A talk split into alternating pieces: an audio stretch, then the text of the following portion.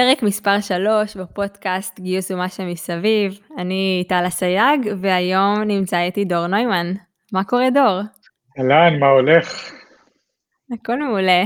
למי מכם שלא מכיר, אה, דור הוא בעצם ה talent sourcer בחברת וויקס. דור צמח מעולמות הגיוס, תפקיד הראשון שלו כ sourcer proper היה בחברת מייקרוסופט, ומאז כבר ארבע שנים הוא נמצא כ sourcer במשרה מלאה. והיום אה, דור ואני מדברים. אה, דור, על מה מדברים היום? אה, על בניית תשתיות sourcing מאפס. מעולה. אז פתיח ומתחילים.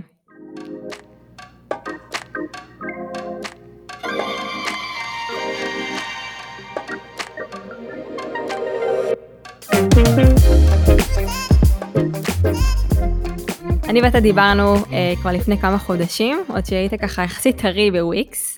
אה, הצטרפת לוויקס אה, ממש בתחילת הקורונה, נראה לי איפשהו בסגר הראשון. עוד מעט, שנה כבר לתקופה שאתה נמצא בוויקס. ואני אשמח קצת לשמוע מה אתה עושה בוויקס. אה, אז קודם כל בוא נתחיל באמת על ההצטרפות של הקורונה, שזה משהו שיוביל אותנו לאורך כל השיחה פה. נראה לי שזה היה האתגר הכי גדול. תפקיד שכל המהות שלו היא אנשים, אתה מתחיל מהבית בלי כל האנשים. אה, שולחים לך את כל הציוד במונית, אה, את הלפטופ, ואתה עושה עם ה-IT הדרכה בזום, אה, אז נראה לי שם מתחיל כל הסיפור בעצם. אתה יודע, השבוע הייתי במשרד, פעם ראשונה, ובמטבח בא אליי איזה מישהו, ואומר לי, היי, את טל, מה קורה? ואני כזה, היי, מה המצב? ואין לי מושג מי זה, וזה כאילו מישהו שגייסתי את תקופת הקורונה. ואתה אומר, בואנה, איזה הזיה זה הקורונה. אשכרה, היינו בקשר עם אנשים בצורה אינטנסיבית, גייסנו אותם, הכשרנו אותם, הכל, ואין לך כאילו מושג מי אלה בפנים על פנים, זה מביך בטירוף. כן, שבוא נדבר על זה גם שיש לי צוות של כ-20 אנשים, שפגשתי אותם שבועיים לתוך התפקיד פעם ראשונה. מטורף, מטורף. אז תגיד, אז כשהגעת לוויקס, מה בעצם אה, באת לעשות בוויקס? אה, אז כשהגעתי לוויקס, אה, בגדול באתי להקים אה, את כל תחום ה sourcing בארגון. לא הייתה איזושהי הגדרה לתפקיד הזה אצלנו, זאת אומרת, sourcing זה משהו שעשו על הדרך, מנהלים עשו את זה, מגייסים עשו את זה, אבל לא היה משהו מובנה, או איזושהי תוכנית, או איזה מישהו שיבוא ויסביר בעצם איך נראה sourcing מבחוץ, מה, איך עושים אותו בצורה נכונה, מה המספרים, לתת קצת דאטה, לתת קצת איזשהו benchmark לגבי השוק, אה, בעצם לחבר את כל הארגון הגיוס למקום של גם גיוס אה, אנשים בצורה פרואקטיבית. וואלה, וכשהגעת לשם, מה חשבו שיקרה? שתבוא ותעשה קסמים? אה, אז כן, כן, בגדול. אם מסכמים את זה במשפט אחד, הגדרת את זה בצורה מעולה. כן, ציפו שיבוא בעצם מישהו אה, או נקרא לזה פונקציית sourcing, ופשוט אה, תביא ל pipe המון אנשים שרק אה, רוצים להצטרף.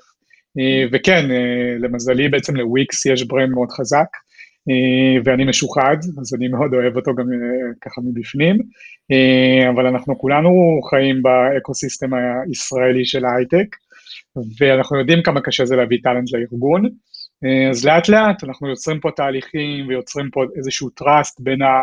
מנהלים, ואיזשהו גם flow בתוך הגיוס, כי נכנס, אה, נכנסת פה כרגע פונקציה חדשה, שצריך להבין איך היא מתנהגת גם בתוך עולמות הגיוס, בסופו של דבר. אז בעצם כשהגעת לוויקס והתחלת להכיר את האנשים, אז היו מנהלים מגייסים שכבר אחרי נגיד שבועיים אמרו לך, או שלושה שבועות אמרו לך, דור, מה קורה, אין לי מעמדים בפייפלן? כאילו, מה היה הפער בין מה שאתה ציפית שיקרה לבין מה שהארגון ציפה שיקרה מהרגע שנכנסת? אה, אז לא, לא, למזלי לא היה לי מנהלים כאלה, כי בסופו של דבר אה, גם אני יודע לשקף את מה שקורה בשוק, וכולנו גם חיים את הקורונה ויודעים שזה מורכב כרגע לזוז מהמקום אה, הנוח שלך, או זה מעבר למקום הנוח, זה המקום היציב שלך. אני כבר לא אקרא לזה נוח, כי אף אחד לא מחפש פה כרגע נוח. אבל ברגע שיש לך איזושהי יציבות בתוך התקופה ההזויה הזאת, אז אתה כן מנסה להיאחז בה. וכשאתה הולך לעבר הטאלנטים הכי גדולים בשוק, אתה צריך להבין שיש פה איזשהו פרוסס לעבור, וזה גם לא נכון, זה ארגון שחושב בצורה לא נכונה, אה, כשהוא בא ואומר, אחרי שבועיים, איפה ה pipeline שלי. כי אם פרסמנו לצורך העניין משרה, אז אנחנו מצפים בצורה אקטיבית לראות שם מספרים. והארגון יודע שב sourcing זה לא ככה, כי הם התנסו בצורה כזו או אחרת גם לפניי, אז הם יודעים בדיוק כמה קשה זה ליצור את ה engagement הזאת מהצד השני. תגיד דור, כשהגעת לוויקס, אז אני מניחה שככה באת עם איזשהו plan, תוכנית מה אתה רוצה לעשות אה, בטווח המיידי, בטווח הארוך, בטווח הביניים. אתה יכול קצת לספר איך חשבת כשניגשת להתחיל את הבניית מערך סורסינג בוויקס? אה, כן, אני חושב שהדבר הראשון שעשיתי או חשבתי לעשות זה קודם כל לשבת ולשמוע. אה, לבוא בצורה ניטרלית וללמוד את הארגון, כאילו מבחינתי זה הכי חשוב. אה, הבנתי מראש שארגון כזה גדול, עם צוות גיוס כזה גדול ומקצועי, ברגע שהוא מכניס פונקציית סורסינג, כנראה שיש פה איזשהו שינוי או תהליך שצריך לעבור כדי בעצם להבין איך הפונקציה הזאת נכנסת. אז זה היה ברור מההתחלה שקודם כל אני בלמידה, אני צופה איך הצוותים מתנהגים, איך כל פונקציה בתוך הארגון מתנהגת, ואיפה אני נכנס לתוך הדבר הזה. בסופו של דבר אנחנו מגייסים מאות אנשים בשנה, ופונקציה אחת לא יכולה לגייס את הכל. אז היה גם חשוב גם לבנות מאיפה מתחילים בכל הדבר הזה. אז כמובן שהו vision הוא vision מאוד רחב, הוא להביא את כל צוות הגיוס, בעצם להבין מה, מה החשיבות של הסורסינג ולמקצע אותו אה, בתוך הארגון. אה, מצד שני, גם חשיבה איך מנגישים את זה למנהלים מהצד שלהם. אה, והשאיפה היא בעצם ליצור איזשהו צוות כדי אה, בעצם ליצור אה, אזורי התמחות אה, של סורסינג בתוך, בתוך הארגון, כדי גם לתת עזרה או ליצור איזשהם squad ים שמתמחים בכל מיני מקומות, כמו למשל R&D, כמו למשל UX, marketing, אה, או כל דבר שאנחנו מגייסים אליו בתוך.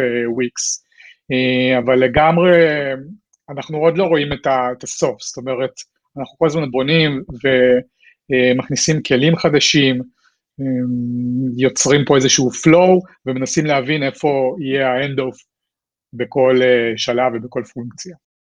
תגיד, וכשהתחלת להכיר את הצוותים השונים בוויקס, אה, והתחלת ככה לתשאל את המנהלים, כמו שאתה מספר, ולהבין איך הדברים פועלים, כמה מצאת הבדלים משמעותיים? כלומר, הרגשת שכולם מוכנים לשינוי הזה? הרגשת שאנשים קצת נרתעים אה, מהשינוי שפתאום מגיעה פונקציה אחרת? כי אני יכולה לספר לך שנגיד אצלנו בפורטר, אה, אני תקופה יחסית ארוכה דחפתי שנפרק את הגיוס ליחידות שהן יותר דומיין אקספרטיז, שיש בעצם מגייסת, יש מתאמת ויש סורסרית או סורסר, מתוך רצון לייצר scale, כלומר בסוף כשאתה מביא פונקציות כאלה שיש להם התמחות בו, בחלקי הגיוס, אתה גם יכול לפנות אחרים לעשות את הדברים שהם טובים בהם ובעצם להצליח להביא יותר אנשים. והצלחתי, וסליחה, ו... ולא הצלחתי, כאילו הרגשתי שיש התנגדות משמעותית של הארגון לעשות שינוי אה, תפיסתי אה, לאיך פועלים בעולמות הגיוס, ורק לאחרונה הצלחתי ככה כן להתחיל אה, להניע שינוי, והנה כבר מצטרפת מתאמת, והצוות גיוס גדל. כמה הרגשת שיש מוכנות להכיל את השינוי, וכמה הרגשת שיש התנגדות? אז אני חושב שמבחינת המוכנות של הארגון, הארגון מאוד uh, צמא למקומות חדשים שמהם נביא טאלנטים. פה אין ספק. אה, ניהול שינוי זה אתגר, והדוגמה שלך היא דוגמה מעולה. אה, צריך לדעת לנהל את השינוי הזה. אה, לא סתם זה ממש מושג כבר. והמנהלים בוויקס הם מאוד מגוונים, זאת אומרת, אנחנו מדברים פה על ארגון שהיום הוא כבר מונה 5,000 איש בעולם. אז, לא, אז צוותים מתנהגים בצורה מאוד מאוד שונה אחד מהשני, וכשאני חושב על זה בתוך הצוותים עצמם, אז גם הקבלה של זה היא הייתה מאוד מאוד שונה. זאת אומרת, יש צוותים שנכנסתי והייתי צריך uh, להגיד שמועמדי סורסינג הם עוברים תהליך אחר, אה, יש פה השקעה שונה, יש פה נושא של מכירה לכל אורך התהליך, אה, אנחנו צריכים להיות נורא מודעים לזה, והם קיבלו את זה בצורה ממש טובה ובנינו איזשהו תהליך ו process חדש. אה, והיו צוותים שלא הבינו את זה עדיין, אה, צוותים שקשה לנהל איתם את השינוי הזה, וההתנגדות באה לא ממקום אה, של חוסר ודאות או חוסר רצון לשינוי, אלא ממקום שכרגע הם עוד לא מבינים שהצורה שבה אנחנו מגייסים היום היא השתנתה, וצריך to adapt ממש. לאיזושהי שיטה חדשה, שיטה שאומרת שכרגע אנחנו בוחנים את המועמד, אבל אנחנו גם מוכרים למועמד, וצריך להיות תמיד במודעות על זה. וחלק מהתפקיד שלך היה ללמד אותם איך למכור? כאילו אתה חושב שתפקיד הסורסר גם ללמד את המנהלים איך למכור את התפקיד או את החברה? לא, אני חושב שהתפקיד שלהם ללמד אותי איך למכור, אה, ובאמת למדתי את זה, אבל אני חושב שלהעלות את הנושא הזה למודעות ולהבנות פה את הפרוסס הזה של אנחנו מוסיפים עוד שלב, שהוא שלב של היכרות, שהוא שלב של קפה, שהוא שלב של אינטרו, זה משהו שהוא בהחלט מהתפקיד שלנו לעשות, אה, אבל אני חושב שגם התפקיד שלנו לזהות מי מוכר טוב ומי לא. לא כולם יכולים לעשות את זה, ואנחנו לא נדחוף בכוח לשם. התפקיד שלנו זה לזהות את אנשי המכירות הטובים שלנו, ולדעת לשתף איתם פעולה, כשאנחנו, כל מה שאנחנו עושים זה בעצם להעלות את הנושא הזה למודעות שלהם. ובעצם כשהגעת לוויקס, ואחרי תקופה של, אני מניחה, ramp-up מסוים שבה הכרת את הארגון, את ה culture, הכרת את כל מיני stakeholders, למדת את המוצר, איך הוא עובד, איך התחלת לגשת לתחום הסורסינג? כלומר, אוקיי, פתחת את היום שלך ואמרת, אוקיי, הגיע הזמן להתחיל לעשות סורסינג. איך זה היה נראה? וואו, זו שאלה מעולה. אה, אז אה, אני אתחיל מהשאלה, כאילו, השאלה שלך מדברת על אה, מוצר וללמוד את הארגון. ללמוד את וויקס כארגון זה חתיכת עבודה. כל מי שנכנס לארגון, אנחנו אומרים לו, קח את הזמן, תלמד, תבין את הקבוצות, תבין את הדינמיקה, תבין את המבנה. אה, הייתי בכמה ארגונים, עד שהגעתי לוויקס, הייתי ב-WeWork, הייתי במייקרוסופט, ומה שמיוחד בוויקס זה שאין, יש מטרה אחת, שהיא בעצם נוכחות אונליין, וכל הנושא הזה של בניית אתרים בצורה פשוטה, uh, ולהנגיש את היכולת להיות עם אונליין פרזנס ברמה של חנות, ברמה של איזשהו מוצר או מותג, אה, בצורה פשוטה יחסית, אבל בתוך העולם הזה יש המון המון מוצרים, זאת אומרת, יש מחלקה לסקיורטי, יש מחלקה לתשתיות, אה, יש מחלקה למוצר בשם קוד, יש את האדיטור X, יש בעצם מגוון רחב של אה, קבוצות מוצר כאלה, שכל אחד מהם הוא מוצר בפני עצמו, זה עולם ומלואו, יש לו שפות משלו, יש לו אנשים משלו, יש לו בעצם ייעוד משלו, אז ללמוד את המוצר אני לא למדתי את המוצר, ואני בספק אם מישהו יודע אה, ללמוד את כל המוצרים של וויקס, אה, אבל כן, אה, מהצד שלי, היה חשוב לי להבין את העיקרון ול, ולהתמקד בכמה מוצרים, ללמוד אותם בצורה טובה ולאט לאט משם בעצם לצמוח. אה, אז כשאת שואלת אותי אה, איך אה, ניגשתי לעשות סורסינג, פשוט נפגשתי עם אנשים. התחלתי להבין מי עובד בתוך וויקס, וניסיתי לבנות איזשהו pipe שבעצם בנוי על, על קשרים או על מה שנקרא לינקדין party, אבל יותר פרטני, כי היה בעצם אה, חשוב לי גם להבין מי האנשים שנמצאים מבפנים. מעבר לזה, גם עברתי על כל ה pipe ים, ובעצם למדתי מי האנשים שעוברים תהליכים, מאיפה הם מגיעים, מי המתחרים שלנו. ולאט לאט התחלתי לייצר פניות, וכשיצרתי את הפניות עשיתי את זה בצורה נורא נורא כללית. אה, זאת אומרת, ה drill down לתוך המשרות ולתוך ה companies האלה, כמו שאנחנו קוראים להם, אה, הוא קרה בצורה מאוד מאוד הדרגתית. אתה יודע, לפני אה, שבוע, אחת המגייסות אצלי בצוות, הרימה לי דגל שהיא עדיין לא הצליחה לפצח את המשרה של ה infrastructure שיש לנו ב Forter. תראה, תקשיבי מה תעשי, לכי, תוציאי דוח על כל האנשים שהתראיינו ב Forter, עברו נגיד ראיון ראשון טכני, ותנסי למצוא התאמות, בוא נראה מה משותף לאנשים האלה. ואני חושבת שזו טכניקה ממש טובה ללמוד את המשרה ברמת sourcing. ואז היא הבינה שהמשרה זה לא אנשי DevOps, זה פשוט אנשי backend חזקים, כי זה פשוט דרך מעולה, כלומר דרך המועמדים, דרך ה data, ללמוד sourcing זה נראה לי משהו שהוא מאוד מאוד חשוב, אני אומרת את זה כי אתה ככה דיברת קודם, ללמוד את המתחרים, ללמוד את המועמדים. בוא תספר קצת איך אתה עשית את המחקר היותר רחב אה, על ה ecosystem, אתה יודע, ברמת מתחרים, ברמת איזה, איזה מועמדים מגיעים. אה, אז בסופו של דבר אנחנו בישראל, אה, אנחנו לומדים בעצם את השוק בצורה שהיא הדרגתית. אנחנו לומדים לאט לאט מה המוצרים, אנחנו יודעים איזה חברות הן חברות web, באיזה חברות נמצאים האנשים החזקים.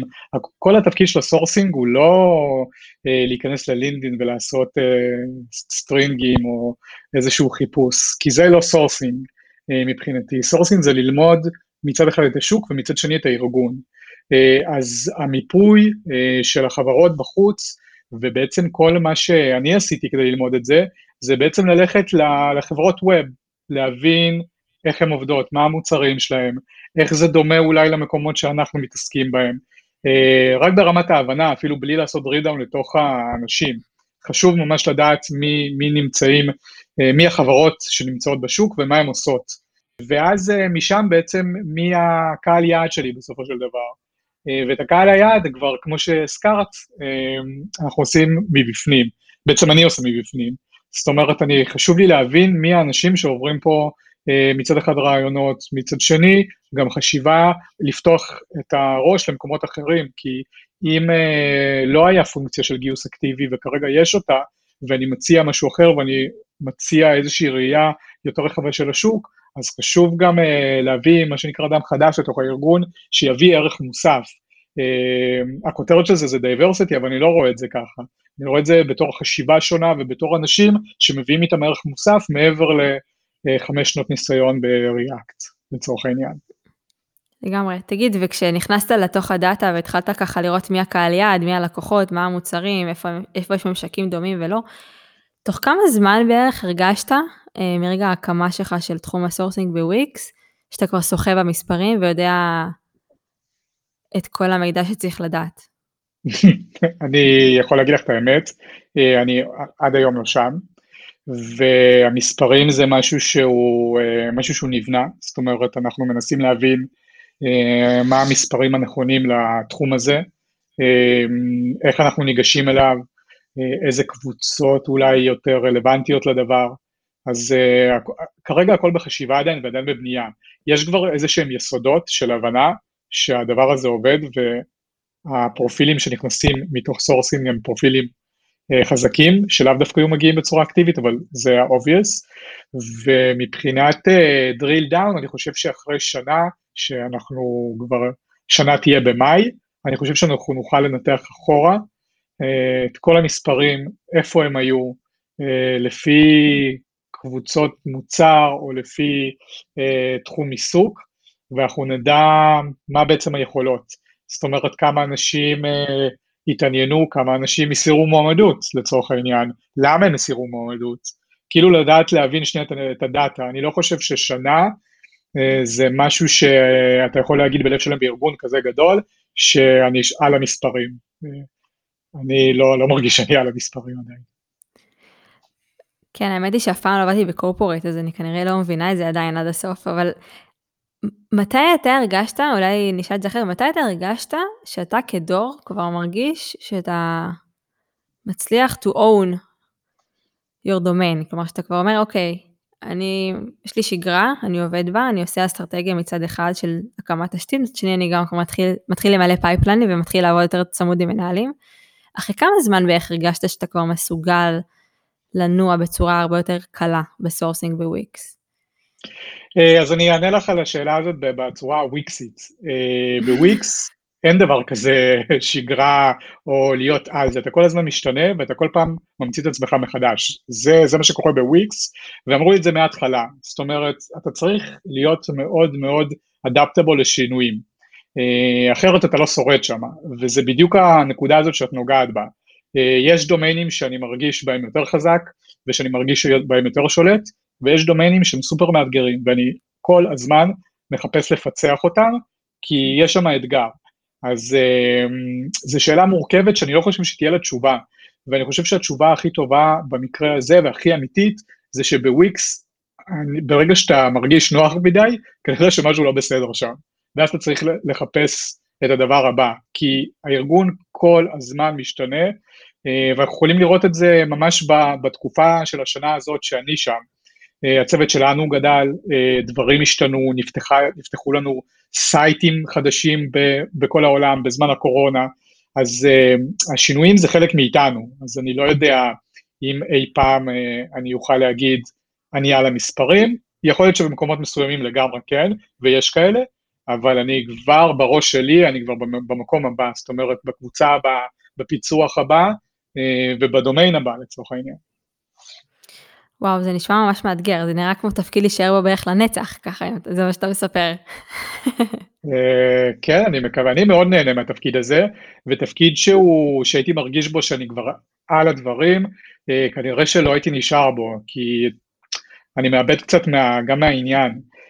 ופה באמת, למזלי, את יודעת, זה חרב פיפיות בסופו של דבר, כי מצד אחד, יש לך כל הזמן עניין וכל הזמן אה, דברים אה, מתפתחים ומשתנים, ומצד שני, אתה גם צריך שנייה את ה... לנשום ואת היציבות, וכמו שאת אומרת, את ה... להיות על זה. אבל אה, אני חושב שלמזלי, יש לי צוות מעולה, שעובד בשיתוף פעולה מלא, ואני חושב שזה הנחת פה, כי אנחנו עובדים מאוד מאוד קשה, אה, מסביב לשעון, ודוגמה טובה לזה היא התוכנית סטודנטים, שהרמנו בזמן הקורונה, אה, משהו שלא היה. אה, וכשאני אומר הרמנו, לי לא היה שום קשר לזה, אבל הצוות הגיוס הרים את זה, וזה מדהים לראות איך, איך הם מתמודדים עם שינוי כזה משמעותי, שפתאום יש תוכנית מובנית שמתוכה נכנסים סטודנטים לתוך הצוותים. ואני לא מדבר איתך על שתיים, שלושה, אני מדבר איתך על מספרים של עשרות. אה, שזה מדהים. אז זה ה vibe, זה ה flow וזה הקצב בוויקס. איזה מגניב, נשמע ממש מאתגר ומרתק. אתה יכול קצת לצלול איתי פנימה ולספר לי על פיצוחים, ככה איך אתה ניגש לפצח משרות? Uh, כן, אני חושב שאם אני לוקח צוותים ככה, שבהגדרה החיצונית שלהם כאילו פיצחנו אותם, אני חושב שזה היו פרופילים שבאמת השיתוף פעולה הוא צריך לבוא משתי הצדדים, זאת אומרת, אה, כשאני מביא מישהו שאני חושב שהוא יכול מאוד להתאים, צריך גם שהצד השני יחשוב ככה. אה, נראה לי שזה קי להצלחה, ולא נראה לי, זה בטוח קי להצלחה, והפיצוחים באו כשזיהיתי מי הפרטנרים האמיתיים שלי בתוך הדבר הזה. אה, כי אני יכול להביא את המועמד הכי מושלם במרכאות כפולות לפייפ, והוא יתפספס כי מיליון ואחד דברים. ואם יש לך באמת פרטנר אמיתי מהצד השני, אה, וזה הצוותים שיש איתם הצלחה, ואתה יודע מה הם רוצים, ואתה יודע בדיוק איך לנהל את, את כל התהליך הזה, אני חושב ששם אה, שם הפיצוח באמת קורה. אז אין איזשהו פרופיל ואין איזה משהו ספציפי. אה, מה שיפה בוויקס, שכל אחד יכול להגיש מועמדות וכל אחד ייכנס לתהליך, ואנחנו לא בוחנים מוסד השכלה או שנות ניסיון, אנחנו בוחנים באמת פוטנציאל התאמה לתוך וויקס uh, בדרכים uh, שלנו, שזה בעצם הצד המקצועי, ואף פעם לא תראי מנהל מסתכל על מוסד או משהו כזה, או על דברים היבשים, זה הכוונה שלי. אה, אז הפיצוח הוא בא באמת ב partnership הזה וביכולת שלי אה, להביא מועמד עם איזשהו אה, סיכום, זאת אומרת, לתת איזשהו חב"ד אה, כדי שלצד הבא, או לשלב הבא, יהיה ממה להתחיל או במה להתמקד, ובעצם לגלגל את זה קדימה, את כל התהליך הזה. אה, וזה הפיצוח האמיתי, אה, למצוא את הפרטנרים, ובעצם לבנות איתם את התהליך הזה. אז אין איזשהו פרופיל שאני חושב, הנה זה הפרופיל שפיצחנו איתו ביחד את, ה, את המשרה, אלא אני חושב שזה יותר uh, תהליך, הנגשת דאטה, uh, נתונים, וגם שיתוף פעולה מצד השני. זה כאילו הפיצוח מבחינתי. אבל מה קורה עם, נגיד עם, עם מנהלים שדווקא פחות עובד איתם? כי בסוף, אתה יודע, אנחנו כמגייסים או כסורסרים, אנחנו צריכים uh, לעזור לארגון לעמוד ביעדים העסקיים שלו ולהצליח למלא את השורות. לא הבדל אם יש לי מנהל שקל לעבוד איתו או לא, כלומר בסוף הארגון לא מסתכל עם מי קל לגייס ומי לא, כלומר הארגון רוצה לראות שאנחנו מצליחים למלא את השורות uh, בכל האספקטים וכל המישורים הארגוניים. אז, אז מה קורה נגיד כסורסר שבא לעבוד עם מנהלים שדווקא פחות הולך טוב איתם, שפחות משתפים פעולה, שפחות מבינים את ה vibe של sourcing? אמ, זו שאלה מעולה. אה, אני חושב שמה שבאתי להגיד בעצם בנושא הקודם זה שכדי לבסס שנייה את ההצלחה שלך, אתה צריך למצוא קודם כל את השותפים הטבעיים. זאת אומרת, אלה שאתה יכול להצליח איתם ואלה שמבינים את המהות. ואני חושב שהפיצוח עם מנהלים שהם יותר מאתגרים, ואני אפילו לא צריך לחשוב הרבה כדי בעצם למצוא אחד כזה, הוא לבנות איתו תהליך שהוא יותר ממוקד. ואני אתן דוגמה ספציפית, יש קבוצה שאנחנו עושים ממש תהליך ספציפי לקבוצה הזאת, שלא קורה בשום מקום אחר. זאת אומרת, יש איזשהו תהליך שבנינו בשבילה, ואחרי כל שלב יש עשר דקות של כולם, של כל המנהלים גם הבכירים, שהוא איזשהו sync כדי לדבר על זה, כדי להעלות את המודעות ל process הזה של sourcing, כדי לתת ערך מוסף אה, גם על המועמד מכל הצדדים, ושכולם יהיו engaged לתוך התהליך, ולקחתי אפילו את זה שלב אחד קדימה והצטרפתי לתוך האינטרואים המקצועיים, גם לראות מי האנשים ואיך הם מדברים, וגם אה, ללמוד מהצד שלי. ואני חושב שזה עשה שינוי מדהים, כי בסופו של דבר ה partnership הזה שנוצר, שאני אחרי כל שיחה עם מרואיין עולה עם המנהל ועושה איתו איזשהו sync ומודה לו על כל הדברים שבעצם למדתי על הקבוצה וממנו והתהליך שהוא עושה, אה, בסופו של דבר זה priceless הקשר האישי הזה. וזה מבחינתי גם איזשהו פיצוח סופר חשוב אה, לתוך ארגון, כי ברגע שאתה בונה את המערכת היחסים הזאת, אה, זה הדבר שבאמת אה, משנה את התמונה. ואני אגיד לך שהוא, כן, הם מנהלים קשים, הם מנהלים שיש מנהלים שרואים בגיוס לא חלק מהעבודה, אלא משהו שצריך כבר לסיים כדי להתקדם ולעשות את העבודה האמיתית. ושם את צריכה את ה engagement שלך, את הסבלנות, את ההסברה, אה, ולהיכנס לכל שלב ולבנות תהליך שהוא ממוקד להם כדי להבנות את ה partnership הזה. וואו, זה נשמע באמת מאתגר. אני יכולה לספר לך שלי היה ב quarter מקרה לפני אה, שנה וחצי, שהייתי צריכה לעבוד עם איזשהו מנהל מגייס, שהיה ממש אחלה, אבל משהו בחיבור בינינו לא כזה עבד. כאילו היינו מדברים קצת בשפות שונות, והיה לנו כזה קצרים בתקשורת, ולא בטוח שהיינו מבינים טוב את המועמד ומה השלבים הבאים, כאילו משהו שם לא עבד טוב. ומתישהו בתהליך, אה, החלטנו לעשות שינוי ובעצם הוא עשה fade out מהגיוס לפחות התחלתי ובמקומו נכנס ה-VP Engineering אה, כמנהל מגייס. ואז פשוט הצלחנו לגייס בצורה יוצאת מן הכלל, אנחנו גייסנו בתקופת הקורונה תשעה senior data engineers מאוד חזקים, ואני חושבת שההצלחה שלנו בפיצוח הזה של, המס, של הקבוצה ושל המשרות, זה בעיקר כי עשינו שינוי במי מוביל את הגיוס בהקשר הטכנולוגי שלו. ואני חושבת שזו נקודה מאוד מאוד חשובה, שלפני שאנחנו שנייה מדברים על דאטה וניתוח ולאן העובדים שלנו עוזבים ומאיפה מגיעים העובדים שאנחנו מגייסים ומי המתחרים שלנו, אנחנו צריכים להשקיע בצורה משמעותית ביחסים שלנו עם, המנה, עם הפרטנרים שלנו, עם המנהלים המגייסים. זו נקודה מעולה, דור, תודה שככה שיתפת. דור, נגיד עכשיו, אנחנו כחברת פורטר, או חברה אחרת שככה מקשיבה לפודקאסט, רוצים להתחיל לעשות שינוי, אה, ולהחליט אה, של להטמיע sourcer בארגון, שזה דברים שעדיין לא קורים בצורה מאוד נרחבת, ואני חושבת שכן יש נטייה יותר ויותר ללכת לכיוון הזה של לפרק את הגיוס ולהביא sourcer. מה אתה חושב שארגון צריך לעשות כדי להצליח להטמיע בצורה טובה sourcer?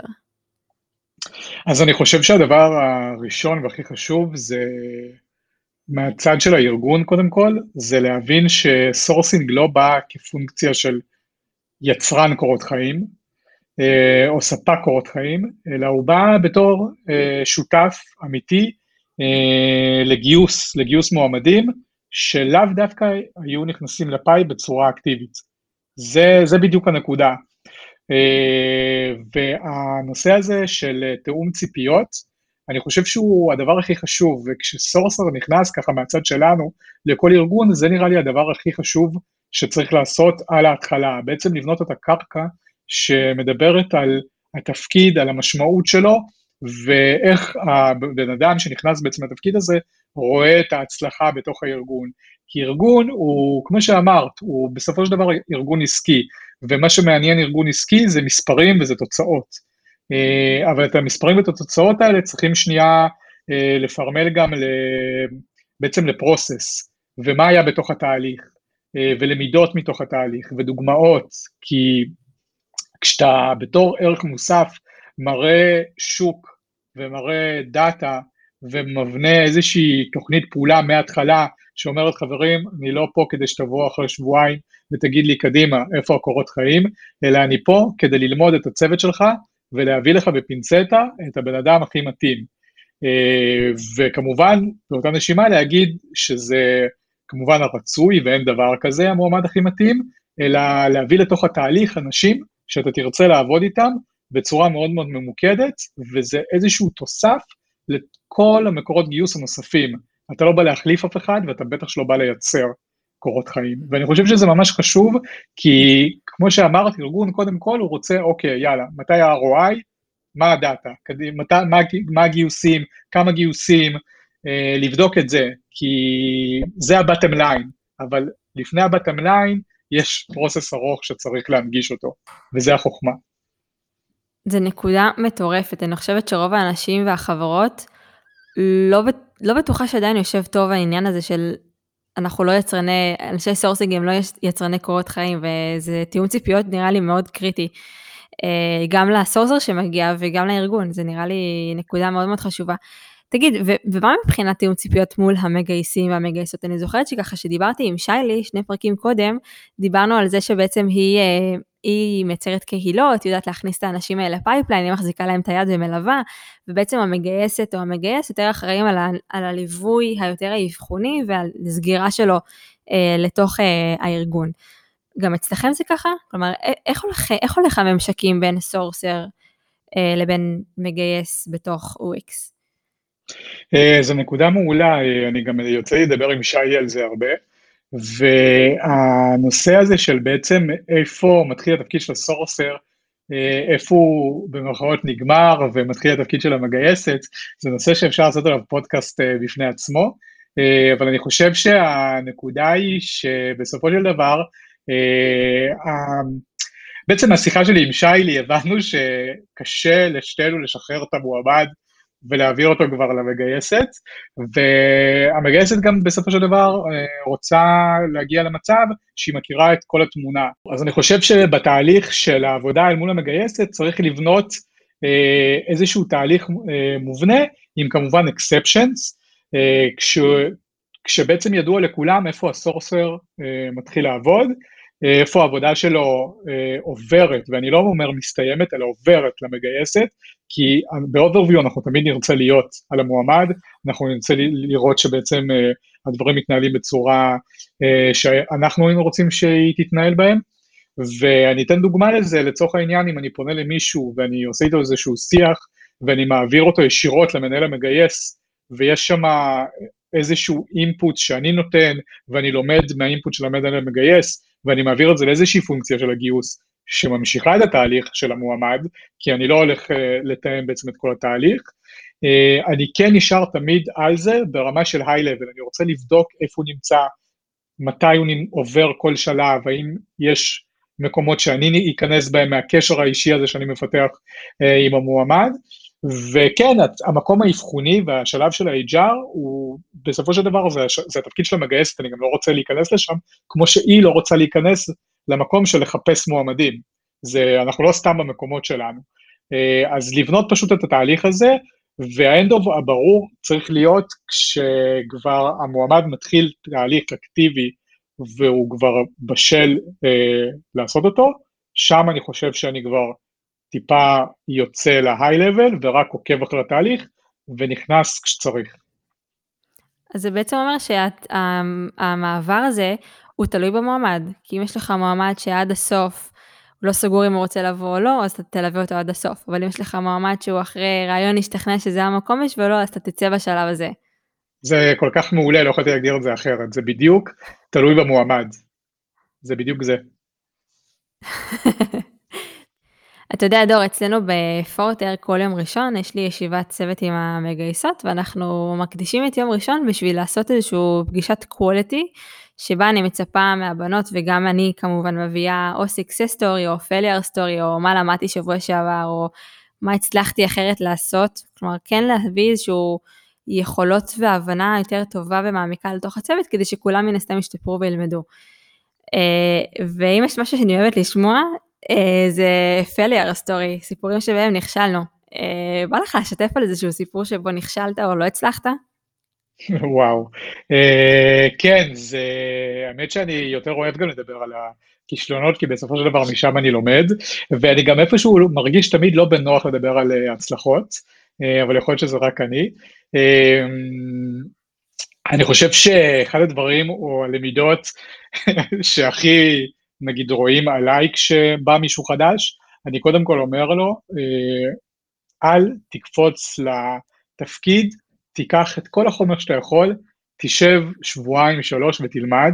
אני חושב שזה אחד הדברים הראשונים, שהטעות שלי היא זה שבאתי להקים אה, תחום חדש, וגם בקורונה וגם אתה רחוק, אז הרצון להוכיח את עצמך, הוא היה כל כך גדול, שלפעמים פספסתי דברים מאוד מאוד מהותיים בתפ... בתפקיד, או ב... בעצם בבנייה, ש... שגרמו לי להתעסק ממש במיקרו ולא במקרו. אה, וכולנו מכירים את המצבים האלה שאתה נכנס ומתערבב בתוך העבודה של היום-יום, כשהתפקיד שלך כרגע זה בכלל להסתכל איי-לבל. אז אני חושב שזה אחד המקומות שהוא היה מאוד למידה מבחינתי, ואז אמרתי, אוקיי, תעצור שנייה, אה, ותן רגע לדברים להסתדר לך בראש, גם ברמת כל המידע הזה שאתה קולט, גם ברמת המורכבות של הארגון, וגם ברמה של בוא נתכנן שנייה לאן אתה רוצה להגיע. אה, ומשם זה נראה לי היה הרבה יותר קל. אה, כמובן שיש אה, דברים בטח נקודתיים שכרגע לא עולים לי, אבל למידות, למידות זה דברים שאני ממש ממש אוהב. מגניב. תקשיב, דור, ממש כיף לדבר איתך. נראה לי שאנחנו נדבר עוד איזה שנה עוד הפעם, כאילו אנחנו נדבר גם מן הסתם לפני, אבל אה, נדבר עוד שנה שוב לראות ככה מה, מה למדת במרוצת הזמן ואיך דברים השתנו ואיזה data אספת, אז אני כמובן אה, אמשיך לעקוב ולראות מה קורה איתך בתוך וויקס. יש לך דברים נוספים שאתה רוצה ככה לתת אה, טיפים ל sourcer מתחיל, או מישהו שככה רוצה להיכנס לתחום ה sourcing? כן, אני חושב שאחד הטיפים הכי טובים שאני יכול לתת, זה כשאנשים הולכים למקום הזה של ה sourcing, הם צריכים לשאול את עצמם קודם כל למה הם באים לתפקיד הזה. אה, כי אם יש משהו שאני שומע ואני סופר לא אוהב, ואני חושב שאף sourcer לא מתחבר לזה, זה ש sourcing זה איזשהו שלב ביניים אה, לתפקידי אה, גיוס או HR או כל דבר שהוא לא בתכלס sourcing. ואם ה passion שלך הוא בעצם לתת ערך מוסף מהמקום הזה של אה, הבנת השוק, אה, הבנת הקהל יעד שלך, לבנות partnership, אה, ובאמת להשפיע אה, גם על אנשים וגם על הארגון, אני חושב שזה המקום האמיתי. אה, אז, אז הטיפ הכי גדול שלי זה קודם כל לשאול את עצמך מאיפה אתה מגיע לתפקיד, ואם אתה באמת רוצה אותו, כי התפקיד בסופו של דבר הוא תפקיד מאוד מאוד מאתגר, ונכון שהוא נראה זוהר מהצד, אתה מביא מועמדים ואתה מייצר הצלחות, אבל בתוך הדבר הזה יש המון המון המון אה, גם למידות, אה, שלא לומר פיילר וכישלונות, וגם אתגרים וימים שאתה צריך להיות מאוד מאוד סבלני, כי בסופו של דבר, כדי להגיע להצלחה, צריך לעבור הרבה הרבה כישלונות בתפקיד. דור, נראה לי שאלה אחת לפני שאנחנו מסיימים, שאני חושבת שמעניינת אה, אותי ברמה האישית, על איך נראה מסלול קריירה של אנשי sourcing בתעשייה. כי אנחנו כולנו יודעים שבעצם sourcing זה expertise אה, מאוד מאוד מאוד, מאוד אה, מוגדר, אבל בוא תספר קצת איך אתה רואה career אה, ladder של תפקיד sourcing. אז אני חושב שההתחלה של התפקיד הזה היא בעצם להבין אה, שנייה מה השוק שלך ולהתחיל ממשרות שהם, אה, או מתפקידים שהם קצת יותר גנריים ודברים שהם דומים בכלל הארגונים. שנייה גם להרגיש את השוק, להרגיש שנייה איך אתה בונה אותו ובונה את עצמך, איפה המקום שלך, המקום החזק שלך בעולמות ה sourcing, זאת אומרת לאיפה אתה יותר מתחבר, אה, האם אתה מתחבר יותר לבניית קהילות, לנוכחות האונליין, האם אתה עושה הכל מהכל, כי בסופו של דבר היום sourcer הוא לא רק sourcer, הוא גם marketing, אה, והוא גם sales person, והוא גם branding, אה, הוא בעצם הכל מהכל, אה, וגם מביא אנשים לתוך ה pipe. אה, אז הייתי מתחיל מדברים שהם קצת יותר אה, נותנים לי מקום ללמוד, דברים במרכאות עוד פעם גנריים יותר, אה, כמו customer care או לא יודע, אה, איך קוראים לתפקידים בעצם בחוץ, אה, או תפקידים אה, טכניים לצורך העניין, אבל גם בשביל זה צריך ללמוד מושגים טכניים ברמה שאתה יכול לנהל שיחה עליהם. ומשם להתקדם לתפקידים שהם תפקידי מפתח, לעבוד מול דרגים יותר בכירים בתוך הארגון, לפצח מקומות שהם יותר מורכבים לפצח, כי לקפוץ למים ולהתחיל ישר מהמשרה של היוניקורן, כנראה שזה יהיה יותר מאתגר כשאתה לא יודע בעצם לגייס את הדברים הפשוטים יותר. ומשם זה יותר גם לבנות את הכישורים ואת היכולות שלך, אם אתה יותר טוב בלבנות קהילות, אז ממש לפתח את הקהילה שבה אתה רוצה לשחות, לצורך העניין אני מגייס כתבים טכניים, אני רוצה ממש לפתח קהילה, ליצור תחומים, לדעת מי הדוברים הכי חזקים, ליצור אולי איזשהו meetup, וממש להתקדם משם כ sourcer בעצם, כדי ליצור את הבסיס ואת הקהל הפסיבי שלך. ואם אתה מתחבר למקומות אחרים כמו נוכחות אונליין, אז ממש להגדיר לעצמך מתי אתה מפרסם ועל מה אתה מדבר, ומה מעניין אותך, כי בסופו של דבר כשאתה אותנטי ומדבר על הדברים שמעניינים אותך, אז אתה בונה לעצמך איזשהו, לא אקרא לזה שם, אבל איזושהי נוכחות שברגע שאתה מעלה משהו לאוויר, אומרים, אוקיי, אותו אני רוצה לשמוע, כי הוא מעניין אותי, הוא מדבר על הנושאים שגם אותי מעניינים לשמוע עליהם.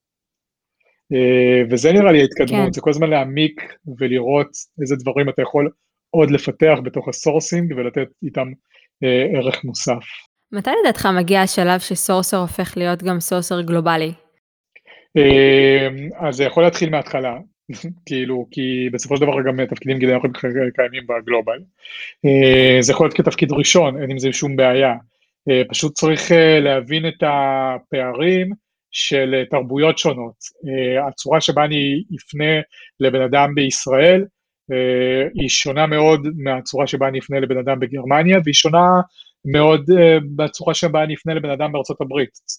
ואני חושב שהמודעות הזאת היא משהו שהיא מגיעה עם איזושהי בשלות של sourcing, שקודם כל אתה צריך לנתח בכלל מה הסביבה שאתה פונה אליה. כי אני אתן דוגמא את הודו, כשהתחלתי לגייס שם, בתקופה שלי ב-WeWork, הרבה אנשים חזרו אליי אוטומטית עם ציפיות שכר מבלי להגיד לי שלום. ומאוד הייתי נפגע מזה ומתעצבן, אבל בסופו של דבר, זאת התרבות. אנשים שמה, זה מה שמעניין אותם, ועם זה אתה צריך לעבוד. וזו דוגמה אומנם קיצונית, אבל זו דוגמה להבנה של איך שוק שאתה לא מכיר מתנהל.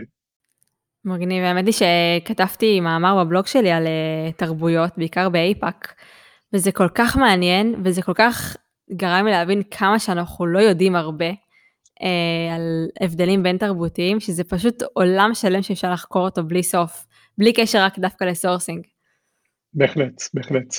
דור, תודה רבה שהשקעת מזמנך ובאת לדבר איתי על אה, איך אה, מקימים sourcing ואיך נראה sourcing ב Wix. מקווה שנהנית לדבר איתי גם. תודה שהזמנת אותי, סופר נהניתי להיות פה ולדבר איתך, ועד להתעדכנות בעוד שנה, מה שנקרא.